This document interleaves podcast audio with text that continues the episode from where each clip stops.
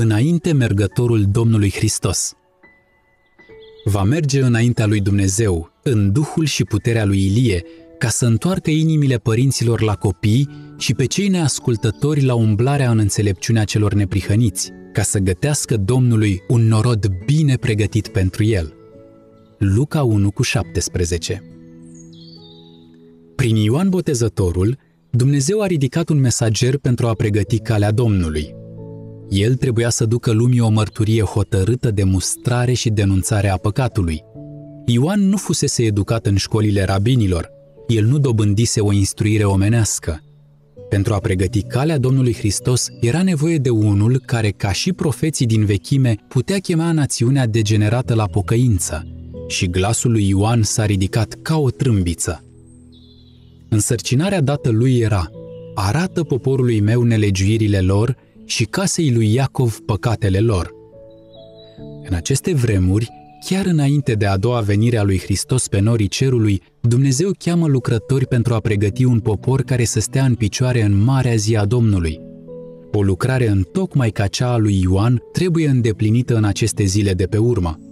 Domnul a dat solii poporului său prin instrumentele pe care le-a ales și el dorește ca toți să acorde atenție îndemnurilor și avertizărilor pe care le trimite.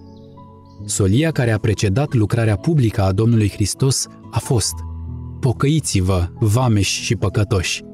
Pocăiți-vă, farisei și saduchei! Pocăiți-vă pentru că împărăția cerurilor este aproape. Solia noastră nu trebuie să fie una de pace și siguranță. Ca popor ce crede în revenirea în curând a Domnului Hristos, avem de dus un mesaj. Pregătește-te să întâlnești pe Dumnezeul tău.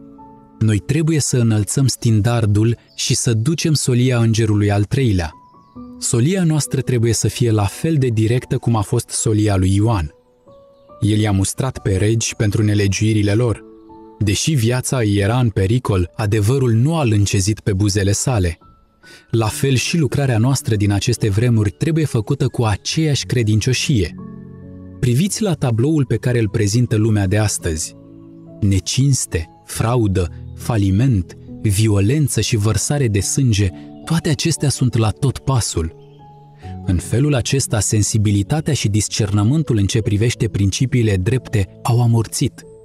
Lumina care a fost dată, ce cheamă la pocăință, a fost respinsă din cauza norului gros al necredinței și opoziției adus de planurile și invențiile omenești.